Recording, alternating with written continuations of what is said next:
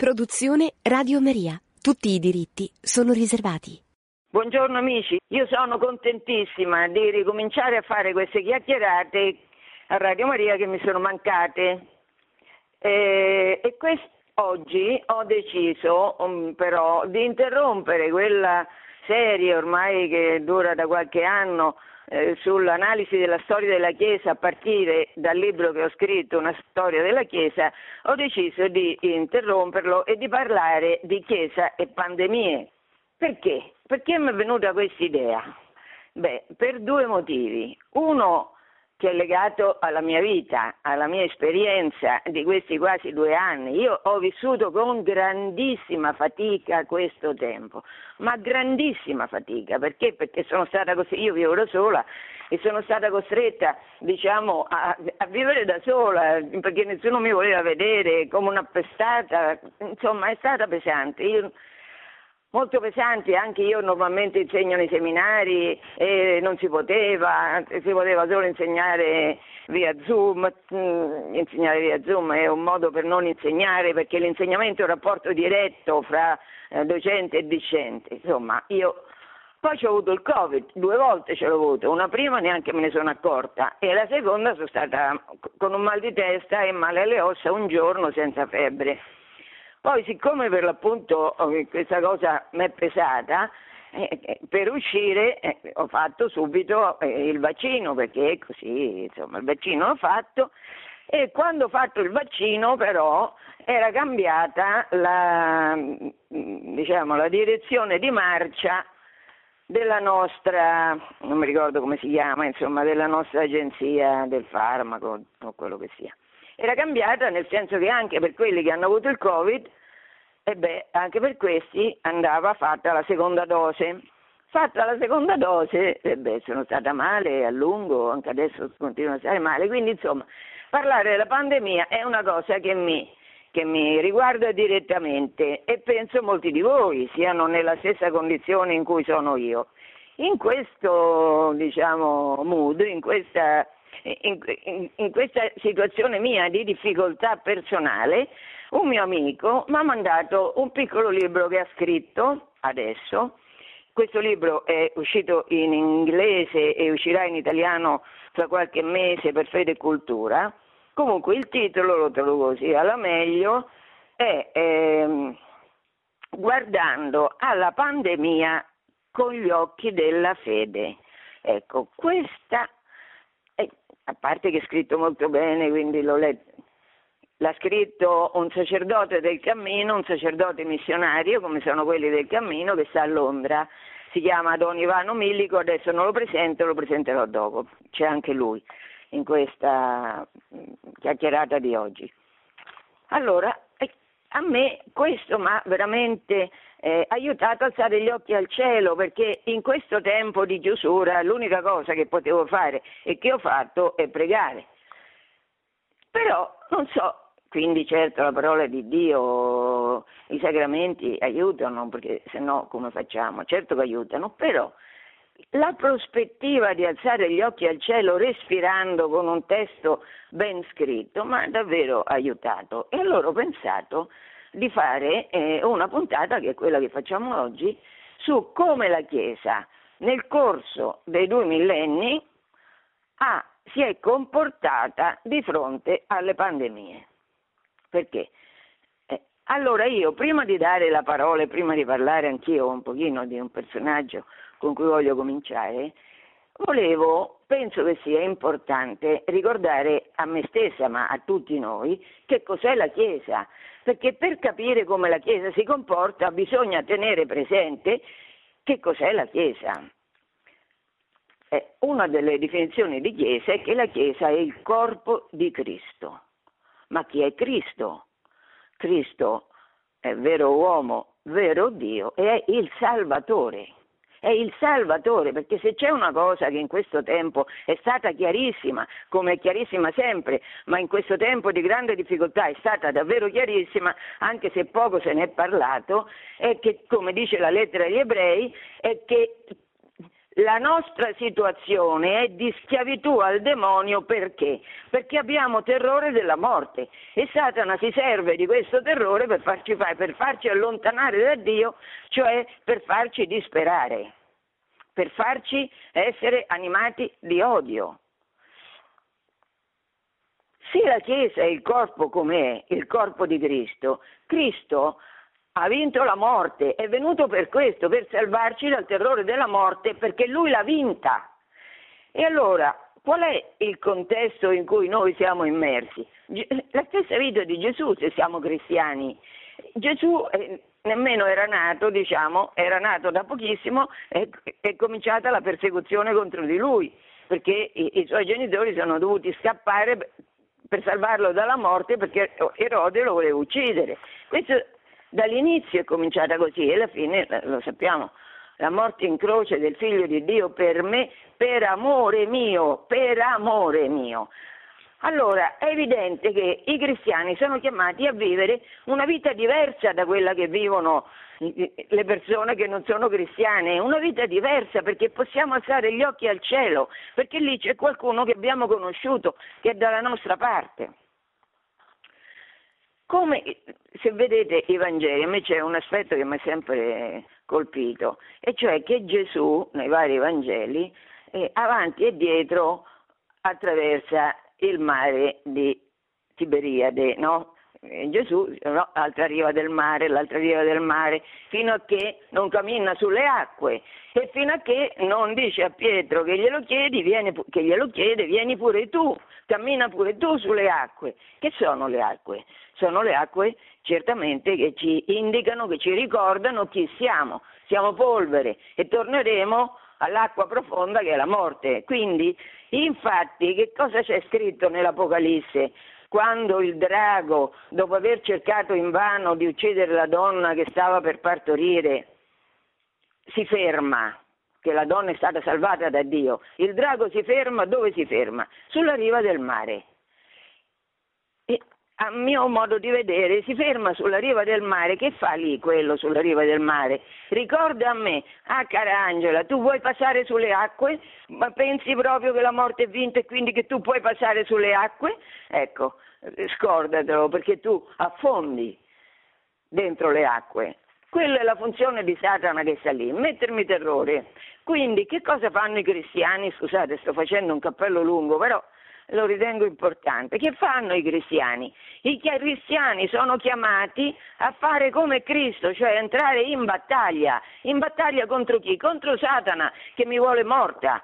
Tutti i giorni dobbiamo fare battaglia con quello che ci vuole morti. E come ci vuole morti? Con la paura della morte, morte che è vinta. Allora, in, questa mattina, per chi ha letto l'ufficio delle letture, c'era Isaia che ricordava che Dio chi è Dio? Dio degli eserciti. Santo, santo, santo il Signore, Dio degli eserciti. Non è Dio delle primule come Arcuri, no? Non è Dio delle primule, è Dio degli eserciti. Che vuol dire degli eserciti? Vuol dire che siamo chiamati a combattere e questa è la buona notizia di oggi, che siamo chiamati a combattere perché? Perché dalla parte nostra c'è lo Spirito Santo, c'è la forza della risurrezione di Gesù. Allora, eh, sapendo questo, che siamo chiamati a combattere, che chiaramente la pandemia è un combattimento che ci viene contro, sicuro questo, per farci terrore, anche per farci allontanare dalla Chiesa, eh, per farci vivere liturgie un po' monche, per, per terrore. Allora, il primo, la, il primo personaggio di cui io voglio parlare è Cipriano. Chi è Cipriano? Cipriano è un vescovo, un vescovo di Cartagine, uno dei padri della Chiesa, cioè è un personaggio importante che si converte tardi, si converte a più di 40 anni. Nel 200, siamo a metà del terzo secolo, nel 246. Nel 252 scoppia la peste, la peste che non è il Covid, la peste è una, è una, ha una mortalità altissima, quindi è un dramma, una desolazione, ma qual è il contesto in cui scoppia la peste?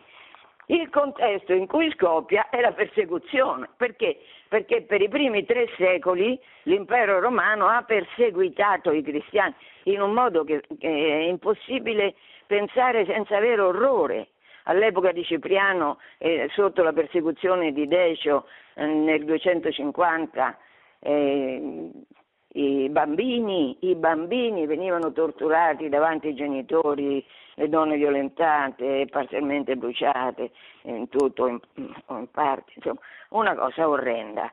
Allora, il contesto in cui arriva la peste è un contesto di terrore, è un contesto in cui la Chiesa ha vissuto per i primi tre secoli. Quindi io vivo a Roma, quando cammino nel centro di Roma, io cammino sul sangue dei martiri, non solo Pietro e Paolo, il sangue di migliaia di martiri che durante tre secoli hanno testimoniato, perché martire significa questo, hanno testimoniato la vittoria sulla morte affrontando tormenti, ingiurie, eh, uccisione dei propri figli, dei propri amici, dei propri parenti, spoliazione di tutto. Insomma, la Chiesa è veramente corpo di Cristo gloriosa.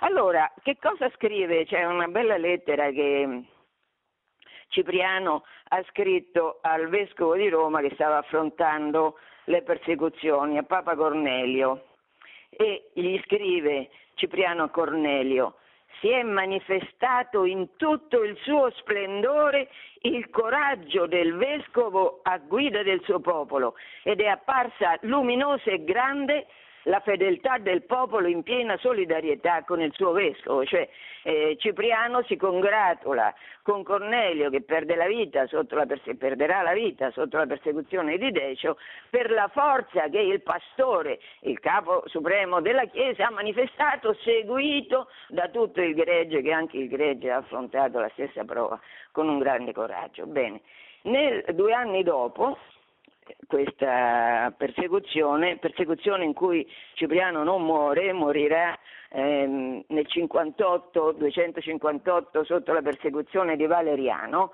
anzi sarà accusato Cipriano per non essere morto durante la persecuzione del 250 per essersi rifugiato vicino Cartagine, ma non, era, non l'ha fatto per terrore della morte, l'ha fatto per prudenza, per aiutare il gregge che gli era affidato. In ogni caso, nel 252 eh, Cipriano scrive un testo che si chiama La condizione mortale dell'uomo e questo lo scrive per esortare i fratelli a affrontare la peste con coraggio, a guardare e questo lo fa.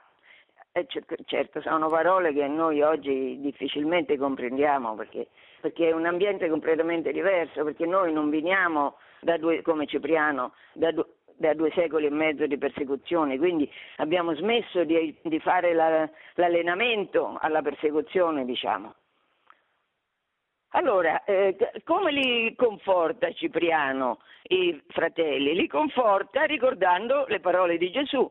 Cosa ha fatto Gesù? Ha promesso la pace, ma la pace a modo suo, perché ha promesso la spada, ha promesso che ci saranno persecuzioni sempre. Quindi dice Cipriano ai fratelli, come siete così eh, vigliacchi in qualche maniera, come siete così paurosi di fronte alla peste?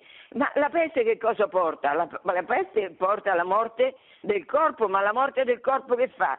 Ci procura, ci procura il viaggio verso l'incontro con Gesù e quindi il viaggio verso l'amore infinito, verso la gioia infinita, quindi di che vi lamentate?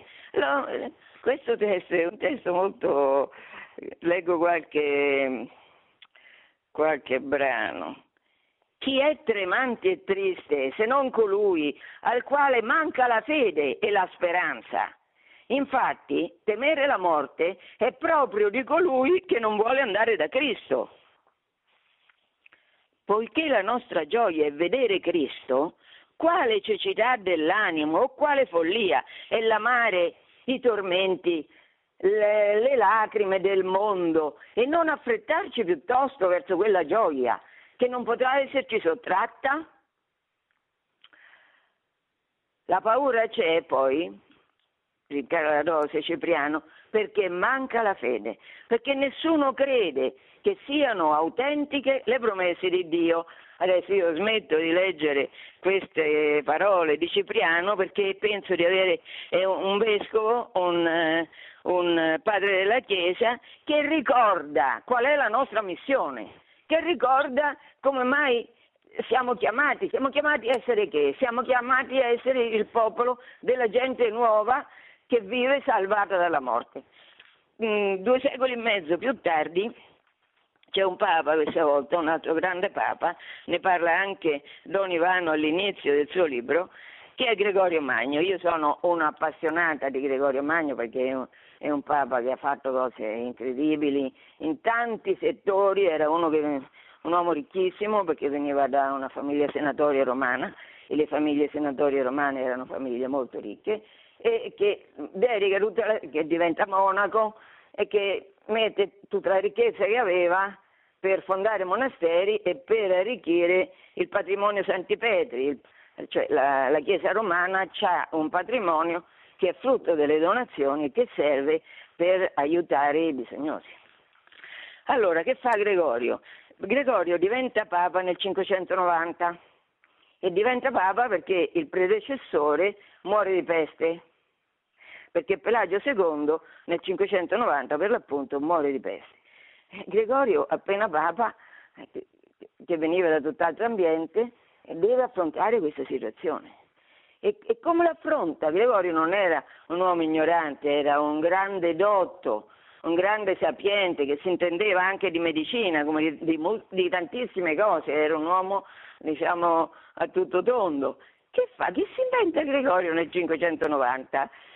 si inventa di organizzare non solo tutti i preti, ma tutta la popolazione romana credente in processione, una grande processione che da sette punti diversi confluiva verso San Pietro per fare cosa? Per chiedere a Dio salvaci, Signore salvaci dalla peste. Insomma, che ha fatto questo? Ha un grandissimo contagio, ha, ha procurato la morte di tanti soldi. Beh, non è andata così. In quel caso è andata che mentre questa processione arriva sotto la mole di Adriano, perché era quello che oggi si chiama Castel Sant'Angelo, era in realtà un monumento funebre che Adriano aveva voluto per sé, quando arriva eh, Gregorio con, la, con eh, la, l'icona della Salus Popoli Romani che è conservata a Santa Maria Maggiore, e allora la processione sfilava dietro questa icona, eh, dietro l'icona di Maria,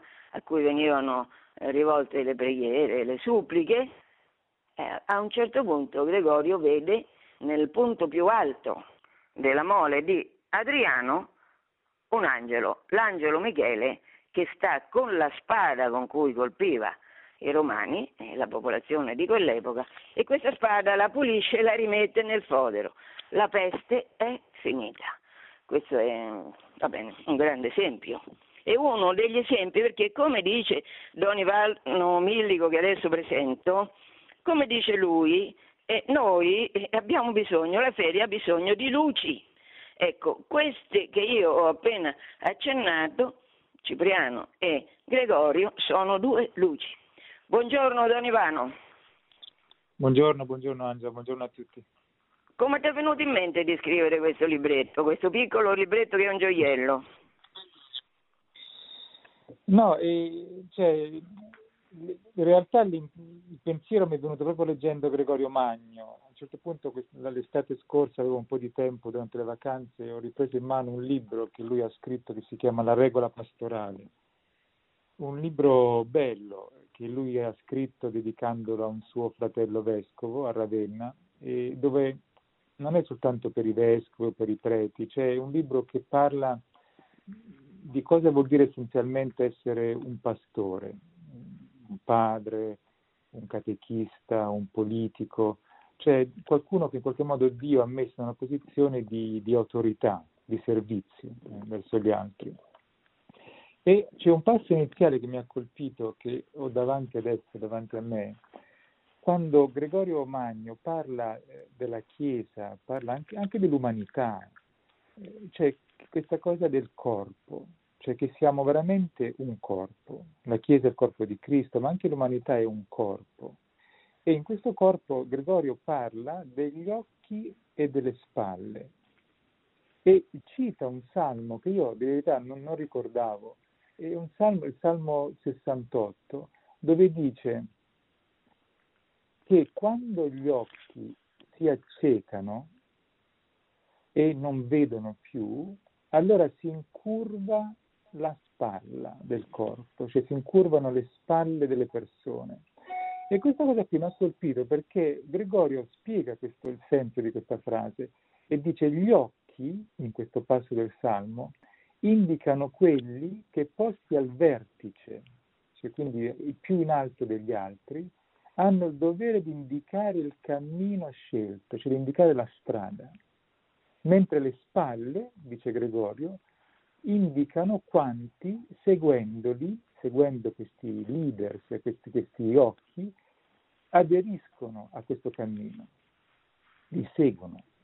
Quindi Gregorio dice quando gli occhi sono accecati, cioè quando gli occhi delle persone che sono poste al vertice non vedono la strada, non, non leggono gli eventi, non, sono, non, vedono le cose in profondità, allora le spalle, cioè quindi le, le persone dietro, soffrono, si piegano, cioè si incurvano e quindi diciamo la spalla curva e anche questo senso della persona, il Papa ne ha parlato, penso ne ha parlato, sì, l'altro giorno a Bratislava, ha parlato di questa chiesa, delle persone che sono con le spalle curve, cioè che, che vedono soltanto una parte della realtà, una parte dei problemi o, o, parte di se stessi, non vedono più il cielo, non vedono più gli altri.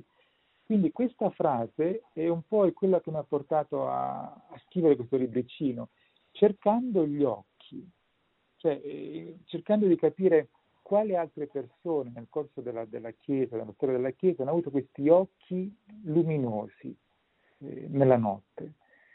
Poi, vabbè, ci sono tante altre cose, cioè, un'altra cosa che mi ha colpito anche di Gregorio, che Gregorio è un uomo che, che, che sapeva usare le immagini in un modo molto forte. Un'altra immagine che usa che mi ha veramente, veramente colpito è quella del gallo. Cioè, a un certo punto, citando Giobbe, Gregorio Magno dice chi ha dato al gallo l'intelligenza? Cioè, il gallo è, è un po' questo animale che nella notte ha un servizio da fare, che è quello di eh, emettere un suono che dice agli altri la notte è, passata, c'è la luce. Cioè, il, il gallo, in qualche modo, dice Gregorio Magno, è proprio questa diciamo, questa immagine del pastore, delle, de, de, di colui che è chiamato nella notte, quando tutti dormono, quando le cose non sono chiare per niente, quando non, non c'è una chiarezza, è chiamato a emettere, dice, dice, dice Gregorio Magno, suoni. E poi dice una cosa bellissima, perché dice il gallo non fa, io sono stato in missione ai Caraibi per due anni e mi ricordo questi galli della notte che suonavano e in qualche modo anche a me sembra una cosa stupida, a voi non lo so. Una volta mi ricordo che io stesso mi chiesi, ma al gallo chi gliel'ha detto che sono le tre del mattino? Cioè, chi gliel'ha detto che, che il giorno sta avanzando? Cioè, nel senso, questo, il gallo, poi dice Godo Magno, dice, emette dei suoni diversi, cioè il gallo non è un ripetitore, cioè il, vescovo, il leader politico, la persona chiamata al vertice non è un ripetitore di suoni. Il gallo, dice Godo Magno, nella notte più profonda ha un certo suono. E nel, dice Godo Magno, quando si sta avvicinando il mattino, quindi nella notte diciamo meno profonda, ha altri suoni. Nella notte profonda, dice, dice Magno, c'è un suono squillante, un allarme, cioè come una sveglia. E al mattino presto è un suono più tenue, cioè un suono più dolce, più... più, più e, e mi colpisce, vabbè potrei parlare per secoli, ma mi colpisce che questa, questa voce del gallo è anche un'immagine de, de, della medicina. Cioè, tant, tante immagini che Gregorio Magno usa sono immagini della medicina. E dice che Romagna a volte ci vuole l'olio, quindi un suono più tenue, cioè più un balsamo, una cosa più delicata, e a volte ci vuole il vino, dice, quindi una cosa più che brucia quando la metti sulla ferita, un po' questo suono squillante. E poi, e finisco perché comunque a me piace molto la regola pastorale, e un'altra immagine degli occhi che, che usa eh, la prende dall'Apocalisse, queste, queste quattro creature eh, dell'Apocalisse, eh, di cui parla San Giovanni, e queste, queste creature, dice il testo dell'Apocalisse, avevano gli occhi eh, verso l'esterno e verso l'interno, cioè avevano occhi dentro e fuori. E eh, Vero Magno usa questa immagine parlando di nuovo del predicatore, cioè del, del, del, vescovo, del, padre, e dicendo che, che i predicatori devono avere occhi dentro e fuori, cioè eh, questi occhi della fede, che occhi sono? Cioè sono occhi che non sono chiusi alla realtà, cioè non sono occhi eh, eh, appannati dalla fede, sono occhi che, che, sanno guardare verso l'esterno, cioè che, che, sanno guardare verso la realtà, che si confrontano con la realtà, però sono anche occhi interni, cioè che sanno andare nel profondo della realtà. E, senti, e questo mi ha veramente... Senti, sì. eh, Ivano, facciamo un salto di qualche secolo. A me nel libro tuo mi ha colpito anche una figura che è una figura importantissima per la Chiesa italiana e soprattutto per la Chiesa milanese, ma in genere anche per la Chiesa universale, che è Carlo Borromeo. Sì. Ce ne vuoi parlare un po', perché tu lo descrivi abbastanza nel libro tuo. Cosa ha fatto Carlo Borromeo è quello che deve fronteggiare di nuovo la peste. Sì, sì.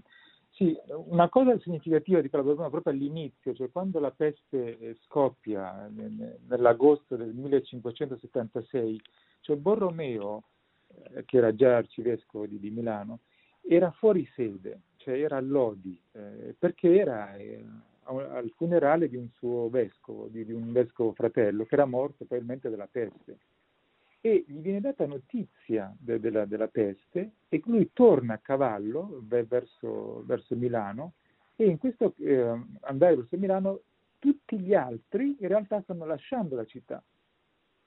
I, i, tutti gli amministratori, tutti eh, i politici, tutti i, la, la, gente che poteva, che aveva i castelli nella campagna longobarda, la Lombardia, andavano via quindi lui si è trovato di fronte a tutte diciamo, queste figure di autorità che lasciavano la città in preda alla peste e lui in controtendenza. Quindi la prima cosa che lui ha fatto e mi ha colpito è che si è mosso in direzione opposta a quella che era diciamo, la corrente, eh, il modo di pensare comune. Poi è entrato a Milano, questo mi ha veramente colpito, la prima cosa che ha fatto è andato in Duomo e ha pregato, perché ha capito che la cosa era seria. Un po' anche il Papa quando ha fatto quel pellegrinaggio personale durante il lockdown in Italia, è andato alla chiesa di San Marcellino al corso, cioè ha pregato, ha capito che c'era una cosa seria e dopodiché ha preso il suo cavallo e è andato a Porta Venezia dove era scoppiata la peste, quindi è andato direttamente lì dove c'era il focolaio. Poi eh, cosa ha fatto? Una cosa che è una cosa grandissima di Carlo Borromeo e, e che ha capito di nuovo questo senso del corpo. Cioè lui ha capito che il malato eh, a Milano era malato nel corpo, però anche nell'anima. Cioè aveva capito che eh, lui, ma anche il clero e anche i religiosi, dovevano guardare alle persone, non soltanto provvedere ai loro bisogni materiali, e questo l'ha fatto in un modo veramente eroico, ma anche capire le ferite più profonde che erano quelle dell'anima, quindi la paura, ma anche i vizi, anche, anche il vizio di, eh, di, in qualche modo di dissociarsi dagli altri. Tanti a Milano se ne sono andati e hanno lasciato i poveracci dietro, o il vizio di, di staccarsi dai sacramenti, di qualche modo di abbandonare la Chiesa. Quindi Borromeo nella sua cura pastorale ha sempre messo insieme l'attenzione al corpo e quindi lui ha dato di tutto, ci ha dato dei suoi beni personali, ha venduto tutte le cose che erano nel suo palazzo dell'arcivescovo, i, anche i, i candelabri, eh, tutto, ha preso le tende, i drappeggi del suo palazzo, ci ha fatto delle vesti, ha dato tutto quello che aveva. Per lui si è tenuto soltanto un ricambio. Tutto quello che aveva l'ha dato. E in più ha capito che c'era un rischio per l'anima delle persone, quindi ha, ha mandato i sacerdoti nelle, alle crocevie delle strade, ha fatto mettere delle croci ogni, nelle piazzette di Milano, in modo tale che la gente dalle finestre, perché non potevano uscire, potessero guardare la croce, faceva suonare le campane sette volte al giorno, ha prodotto dei, dei libricini, quelli che oggi sono comunemente si usano nelle chiese per seguire la messa, li ha prodotti lui, li ha stampati lui, in modo tale che la gente potesse seguire i, i canti, ha fatto cantare le lodi nelle, nelle piazze e, e lui stesso saliva dalle finestre delle case per, per, dare i sacramenti, la gente si metteva accanto alle porte entre le confessioni. Lui ha avuto questa, questa, e non solo, ha capito che c'era un rischio per l'anima e quindi lui parlava a volte, finisco qua, parlava de, de, del pastore come il pastore, eh, come dei cani. Quindi il cane che protegge il gregge, ma anche il cane che lo, che lo difende dagli attacchi. Quindi lui aveva capito che il pastore non è soltanto diciamo, quello che, che, che aiuta le persone, ma anche quello che le difende da quello che tu dicevi, dal male, cioè dal, dal pensare che siamo abbandonati dallo, soprattutto dallo sconforto. Lui diceva i pastori devono andare nel, nel bosco come dei segugi e far uscire dal bosco le belve feroci. Ce l'aveva capito che il, il, il parroco, il vescovo, doveva andare in mezzo a, a, al bosco, in mezzo dove le persone erano, le loro paure, e non soltanto curare le loro ferite, ma far uscire da loro le belve, cioè la paura, l'angoscia, eh, l'egoismo, di far uscire dal bosco delle persone, dall'anima, queste belve e poi attaccarle. Cioè, insomma, a me, Ivano, mi ha colpito molto di queste, però io l'ho letto mesi fa e non me lo ricordo bene, l'eroismo che lui ha invitato insieme a sé a vivere gli altri preti. Sì, sì, Ce lo vuoi raccontare certo questo particolare? Sì, a un certo punto cioè, il clero diocesano era, era, messo male, anche c'erano tanti morti, non solo, non ricordo i numeri, ma ci furono penso almeno mille sacerdoti morti nella peste. E quindi lui si rivolse ai religiosi. E c'è un discorso che lui ha fatto, da qualche parte dovrei averlo, solo in inglese mi sa, dove lui li chiama, e, si, e questo, questo discorso si chiama Reverendi Padri, e, e fa una chiamata profondissima e, e, e, li chiama a non avere paura della morte. Cioè, se mi ricordo ora a memoria, cioè che la gloria del, del sacerdote, del, del, del servo, del, ministro, è quella di dare la vita, cioè che questa, questa peste, questa, questa situazione era un'occasione, una grazia per loro di veramente dare la vita. Però al tempo stesso dice noi non lo facciamo ciecamente. Egli disse attenzione, andate, però prendete le, le giuste eh, cautele.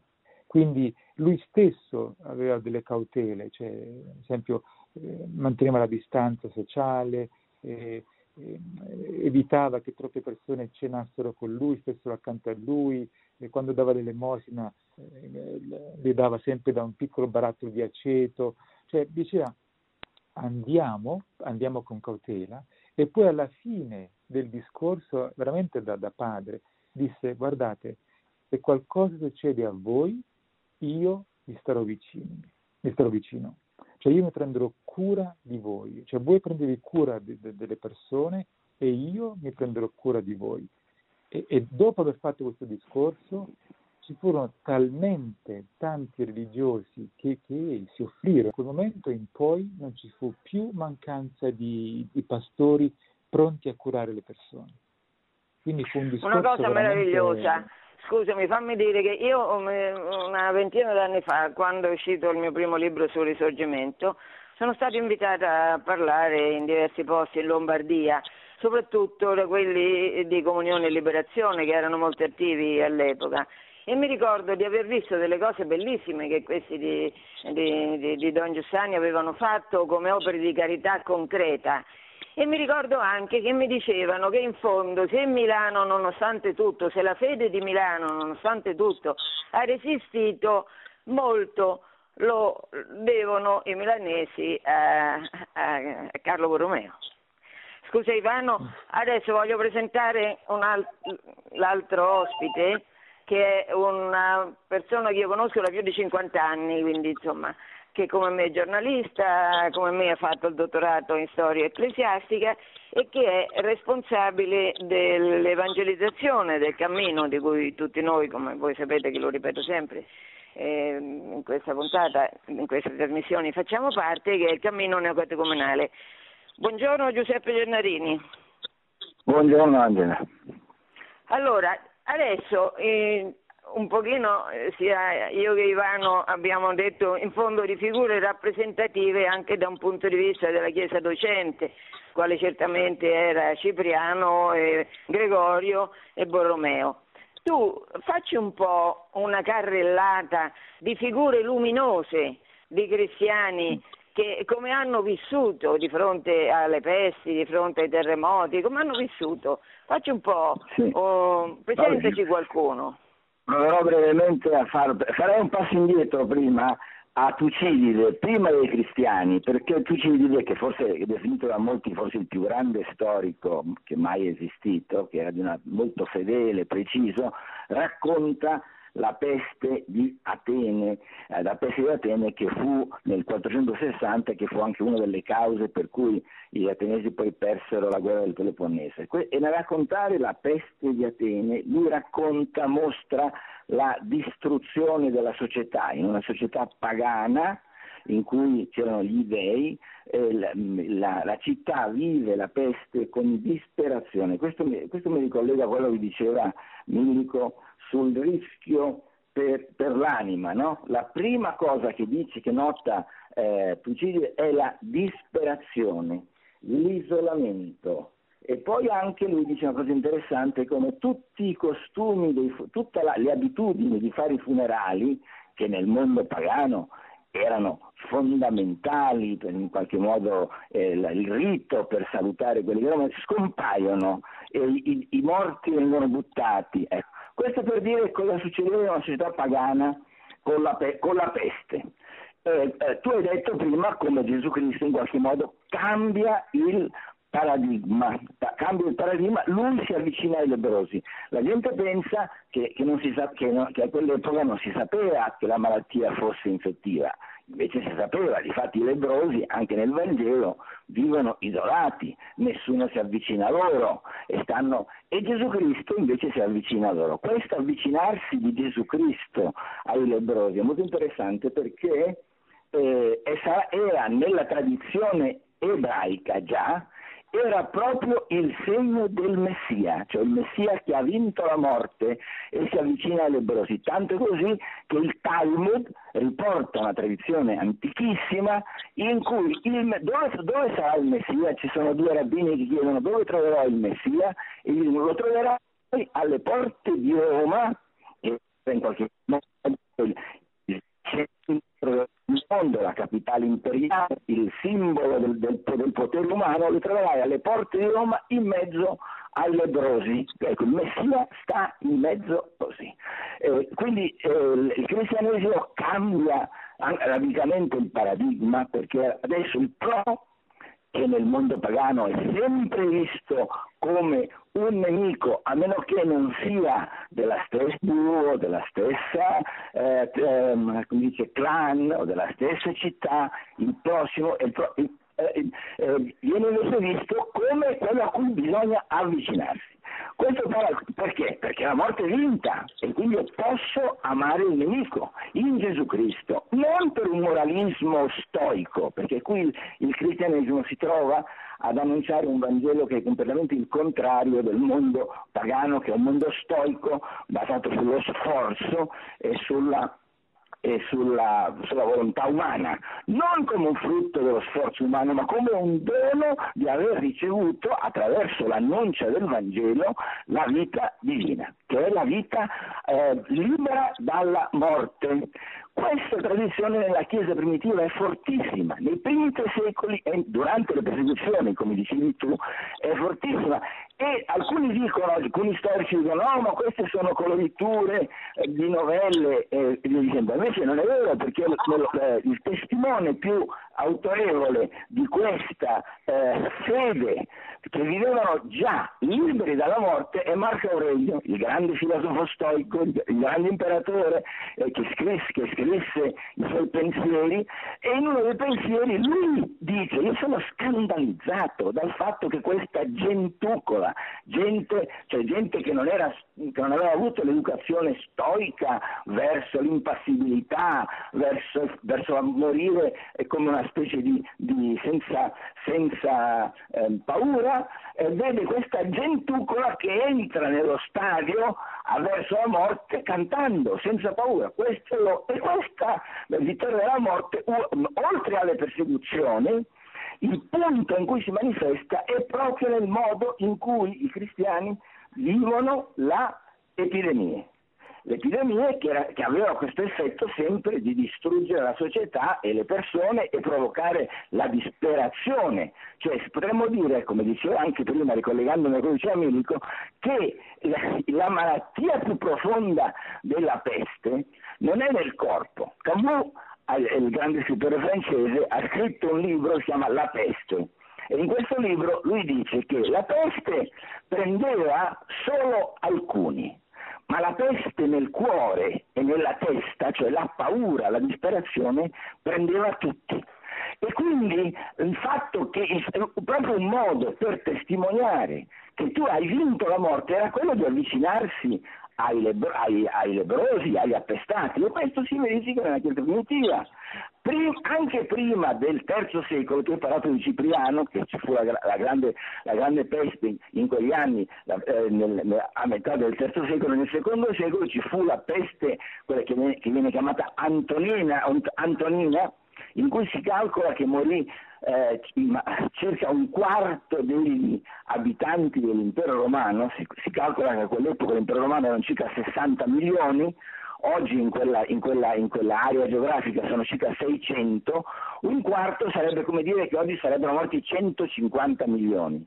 Nella peste antonina Tertulliano è uno dei testimoni in cui lui dice come i cristiani eh, eh, una, si dava, aiutavano le persone ammalate, ma non soltanto quelle eh, cristiani, tutti, anche quelli che li avevano denunciato. Questo è impressionante pensare perché nei, nelle prime otto persecuzioni eh, la denuncia dei cristiani non era, non è, cioè i cristiani non erano perseguiti dalla polizia, come avverrà poi con la persecuzione di Decio e di Diocleziano. Nelle prime otto persecuzioni i cristiani erano denunciati dai vicini, dalle persone che volevano appropriarsi dei loro beni. Ecco, quelle stesse persone che li denunciavano, i cristiani, i cristiani curavano se c'era, se c'era una, eh, una, peste e proprio a riguardo di questo atteggiamento nella peste c'è la famosa frase che dice guardate, dice i pagani,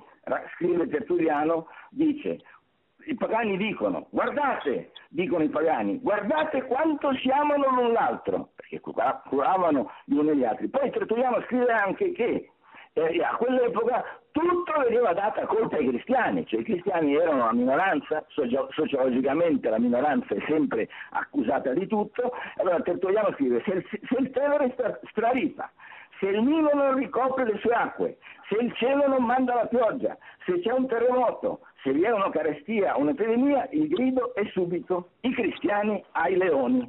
Questa è testimonianza di... Eppure, nonostante questo, gli stessi pagani, il pagano Porfirio scrive che i cristiani curavano pagani e, cristiani.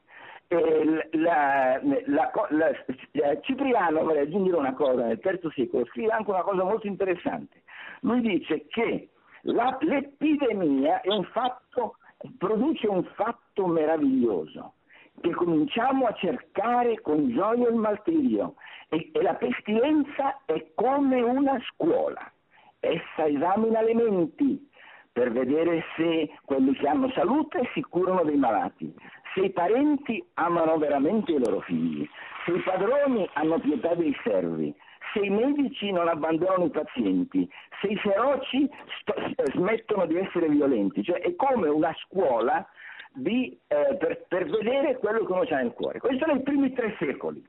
Anche Giuliano l'Apostata, nel, l'imperatore, nel IV secolo, vedendo questa realtà, che era una realtà visibile, per cui c'era tutta una catena di aiuto all'altro, ma questo aiuto non era un aiuto per, un, in un certo senso per eh, aiutare soltanto il corpo, era soprattutto per aiutare l'anima da, dalla disperazione, che è il vero conseguenza della peste e la paura. E Giuliano l'Apostolo pensò che la ragione del successo dei cristiani era la carità, che invece non esisteva tra i pagani, e cercò di, fa, di, fa, di, imitare questo, poi venne ucciso in Persia e non, fe, e non, e non fece nulla. Questo nei primi tre, eh, inizio del IV secolo. Nel IV secolo eh, comincia, la, la, soprattutto nel VI secolo, durante la peste di Giustiniano, si comincia a vedere un cambio in questa, in anche perché si vede che c'è l'atteggiamento nei confronti della peste cambia in misura della catechesi, cioè della buona notizia che hanno ricevuto i cristiani. Dopo Costantino cristiani, tutti vogliono diventare cristiani, tutti vogliono essere battezzati, tutti vogliono andare in chiesa e il livello della fede diminuisce. E quindi si vede con la peste di Giustiniano che comincia una, nu- una nuova realtà, comincia l'isolamento dei malati, cosa che invece nei primi tre secoli era il contrario, cioè era proprio andare verso i malati, comincia la, e comincia anche sempre a vedersi, si ritorna in fondo a un'interpretazione pagana che in fondo la, si vede la peste solo come punizione divina e in qualche modo i malati come colpevoli. No? Questo è, in fondo si vede una compenetrazione della mentalità dalla mentalità pagana. Eh, eh, così entriamo nel Medioevo, nel Medioevo in cui la, la, il catecumenato scompare, la formazione catechetica mh, mm, diminuisce, moltissimo, diminuisce moltissimo, nel Medioevo comincia proprio a, a, a diventare questo la pratica normale, l'isolamento dei malati si formano quelli che chiamano i lazzaretti, in cui eh, i lebrosi vengono totalmente esclusi, c'è perfino, c'è perfino le testimonianze per di un re longobardo nel 600 espelle i lebrosi dalla comunità cristiana, espelle i lebrosi, e, e, mm, vengono, non possono più venire in comunità, non possono ricevere i sacramenti, via dicendo. Questo, così comincia il Medioevo. Nel Medioevo queste un po' ci sono, delle, ci sono tante eccezioni, no? ci sono dei santi, che, eh, tanti monaci, perché in fondo il cristianesimo sopravvive soprattutto nella, nel, nel, monachesimo, in cui c'è una, una grandissima eh, eh introduzione, catechesi alla fede. La, la, il cambio radicale nel Medioevo appare con, nel XIII secolo, secolo, quando compare San Francesco. Ecco, San Francesco, è interessante questo, perché San Francesco che in qualche modo eh, eh, ricostruisce la Chiesa, ricostruisce la Chiesa eh, che era stata, viveva una situazione di corruzione, di ricchezza, di potere, di assimilazione al mondo, San Francesco era un giovane, un giovane nobile e ricco, un, un, figlio di papà, eh, come, come lui stesso racconta, no? E la, la conversione di San Francesco, lui ebbe una malattia e dopo una malattia Tommaso da Celano racconta che nel 1206 Francesco vide un lebroso e eh, come, da, come, figlio di papà girò a largo da lui perché provò, scrive Tommaso da Celano, provò ribrezzo e fastidio. Ma improvvisamente, appena fece questo, si rese conto che stava distruggendo la carità scese da cavallo e corse al lebroso per baciarlo. Questa cosa è famosa, no? Ma, ma Francesco scrisse, scrive nel testamento, Francesco nel suo testamento con le sue parole, con le sue mani, scrive essendo io ancora nei peccati, mi sembrava cosa troppo amara vedere i lebrosi. E il Signore stesso mi portò tra di loro. E, e da, e quello che mi sembrava amaro, unito al Signore, mi fu cambiato in dolcezza di anima e di corpo. E così, baciando il lebroso, uscì dal mondo. Il mondo significa il potere delle tenebre, il potere del, il potere del demonio. La cura dei lebrosi nei francescani, che fu una tempesta, eh, perché fu, diventarono migliaia rapidamente in tutto il mondo i francescani che risposero a questo nuovo annuncio della buona notizia della vita divina, e lui invitava tutti i francescani a curare i lebrosi e a vivere con i lebrosi, a vivere con i lebrosi, che lui chiamava fratelli cristiani. Ma è molto interessante che a un certo punto c'era un frate che si chiamava Giovanni che viveva con i lebrosi e un giorno pensò di portare nella casa dove stava Francesco e altri francescani, di portare il lebroso più lebroso di tutti, che grondava sangue, che perdeva pezzi di carne, quando Francesco, che era un'anima molto sensibile, molto, molto vive questo mostro che si avvicinava, sanguinante, che per versi, gli disse a frate Giovanni, ma frate Giovanni, ma perché l'hai portato qua? Non hai fatto bene, dovevi lasciarlo nella casa. Immediatamente San Francesco si rende conto che ha rinnegato Gesù Cristo. E allora va a confessarsi questo lo racconta sempre Tommaso da Celano, va a confessarsi e chiede al prete, dopo essersi confessato, di poter scegliere lui la penitenza da fare. E lui come penitenza sceglie di mangiare nello stesso piatto del, membro, del lebroso che sanguinava sangue. Tommaso da Celano scrive, Francesco sedette a mensa con il lebroso e gli altri frati e fu posta una scodella tra loro, due, Ora il lebroso era tutta una piaga sanguinolenta. Le dita con le quali prendeva il cibo erano contratte sanguinolente, così che ogni volta che lo immergeva nella scodella gli colava dentro il sangue. Al vedere simile spettacolo, tutti gli altri frati erano sgomenti, li guardavano questi due seduti ai due lati del tavolo, sgomenti. Colui che scrive dice ha visto questa scena, questa, questa scena, ha visto e ne rende testimonianza. Cioè questo fu, e morte, al momento della morte Francesco eh, eh, diceva prima di morire vorrei tornare a vivere con i lebrosi. Questa è la grande rivoluzione di Francesco che, diventa, che diventò paradigmatica. Dopo Francesco di nuovo c'è una ripresa della catechesi, una ripresa della catechesi al popolo. E Santa Caterina da Siena che visse nel 1300 durante la peste nera, che era una giovane, perché lei, lei morì a 34 anni, fu la, fu la, donna che riuscì a convincere il Papa da tornare dall'esilio avignonese a Roma, che, che, era seguita da centinaia di, di, preti, migliaia di laici, lui, lei durante la peste nera, che si calcola ammazzò che aveva una mortalità altissima, si calcola che ammazzò fino alla metà della popolazione d'Europa, cioè praticamente era, era di una letalità impressionante, Caterina passava la vita visitando curando gli attestati e invitava i suoi, quelli che facevano parte, delle, che la seguivano e i preti che la seguivano, che erano centinaia, a fare lo stesso. E, e, e, mentre Caterina faceva questo per dire il contrasto, e proprio mentre Caterina che faceva questo invitava preti e laici a farlo, eh, Boccaccio e i nobili fiorentini, come già facevano i nobili ateniesi, la stessa cosa, si chiudevano in casa e scrisse il, Decam- il Decamerone.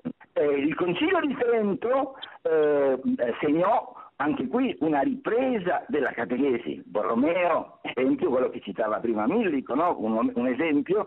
Su Borromeo volevo solo aggiungere una cosa, una cosa che invitò i, i, parroci, i parroci a andare verso alla peste come a un premio, come diceva Millico prima, no? come una vita, per guadagnare una vita a Cristo.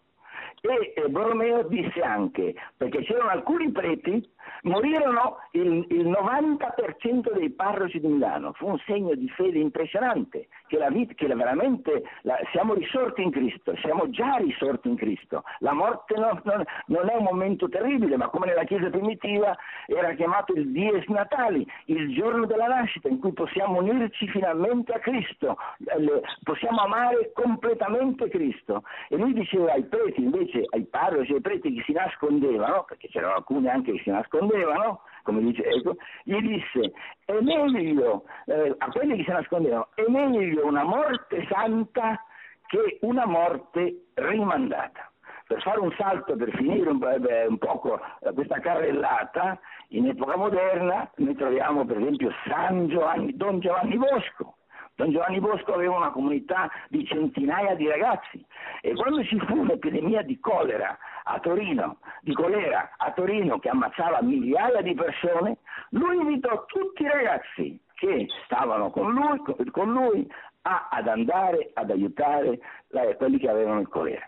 Così potremmo citare tanti altri, anche prima di San Giovanni come San Giovanni di Dio, la cura, sì, la ma cura questa, di no, no, Camillo... Giuseppe, un momento, un momento. Questa di Bosco è così bellissima che continua a parlare. E che cosa ha garantito ai ragazzi? No, il garantito ai ragazzi che non, che non Fate così che non, che non sarete toccati da questa sciagura, infatti così è da stato. questa sciagura.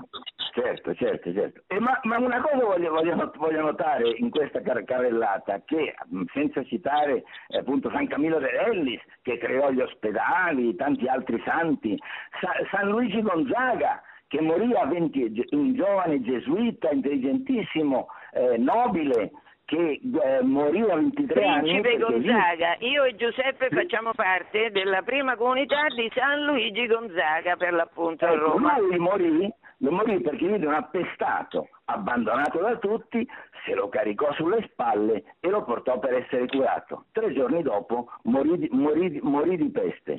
E poi potremmo continuare oggi con San Damien nel 1800, un, anche lì un, un giovane eh, belga, prete, che de- chiese di andare a vivere nel lebbrosario di Molokai, nell'Hawaii che vivevano in, in, condizioni terribili, abbandonate da tutti, lui disse ma no, bisogna portarli Cristo, bisogna portarli Cristo, bisogna portarli Cristo e lui, e lui passò la vita.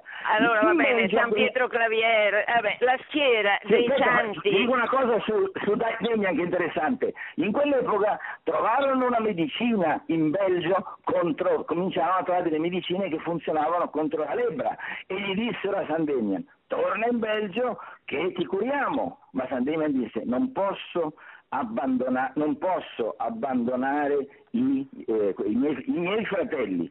Questo voglio dire che l'atteggiamento verso l'epidemia, e con questo finisco, non è un segno di eroismo, perché alcuni possono dire, alcuni oggi dicono, non tutti sono, sono, invitati a morire martiri. Momento, attenzione, attenzione, è vero, non bisogna cercare il martirio facendo cose strane, non bisogna, eh, si, si, può, si può anche allontanarsi, scappare, ma nel momento in cui tu sei chiamato a testimoniare la fede, tutti i cristiani sono chiamati a testimoniare la fede. Qui c'è molta confusione in, oggi anche in questo, che dice ah, non tutti sono, sì certo, non è che bisogna fare cose strane o mettersi nel pericolo, però quando giunge il momento in cui devi testimoniare Gesù Cristo, tutti siamo chiamati eh, a testimoniare Gesù Cristo. Però per finire, questo atteggiamento verso l'epidemia in cui si vede, si vede profondamente ehm, ehm, questo cambio di vita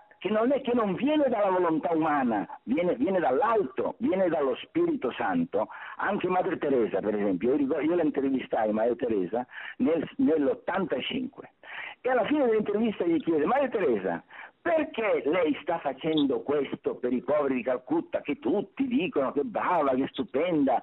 E lei mi disse, parole testuali, che in, è interessante perché in nessuna intervista hanno mai chiesto ma perché lo fai? Perché sembra ovvio, sembra per aiutare le sofferenze di, di questa gente abbandonata a Calcutta, mangiata dai topi per la strada. Madre Teresa risponde, curiamo la gente che sta morendo abbandonata da tutti per una sola ragione perché prima di morire si riconciliano con Dio, perché la vera peste è la disperazione e la paura.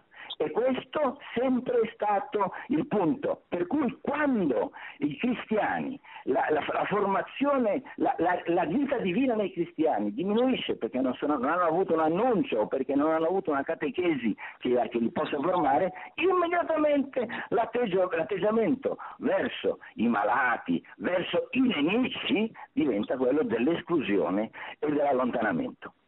Senti, mi pare che, aspetta un minuto perché noi abbiamo pochissimi minuti, no, abbiamo pochissimi minuti e io, dopo questa trasmissione che è stata così piena di spirito, mi sembra perlomeno a me, vorrei sentire se c'è qualcuno che vuole intervenere. Sentiamo un po' la regia se c'è qualcuno. Sì, ultima parola, la, l'atteggiamento verso la peste è un termometro della fede. Finito. Ah beh certo, come diceva Cipriano. Allora, regia, senti un po' se c'è qualcuno che vuole intervenire.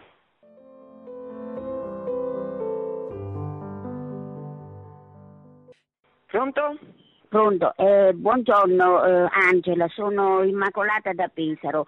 Volevo portare questa testimonianza. Io ho avuto il Covid proprio nei primi tempi nel 2020 e la prima cosa che ho fatto è pregare. Mi sono rivolta alla Madonna e a San Giuseppe e non ho più abbandonato quelle preghiere.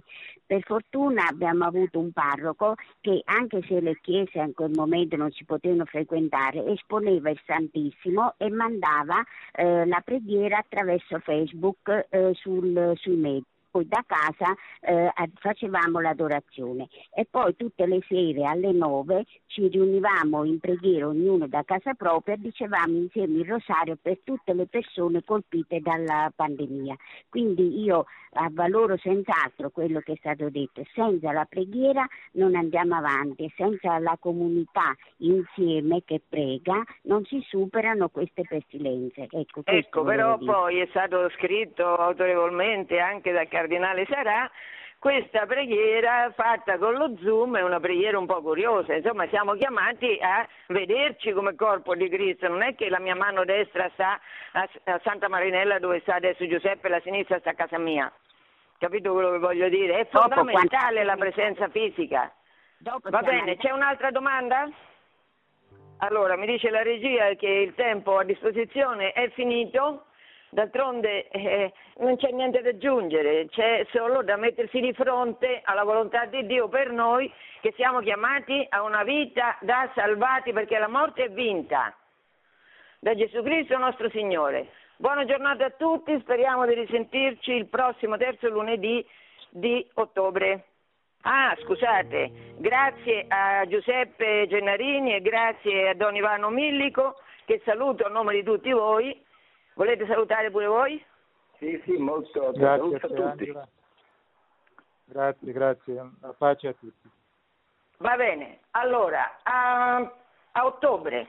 Buona giornata. Produzione Radio Maria. Tutti i diritti sono riservati.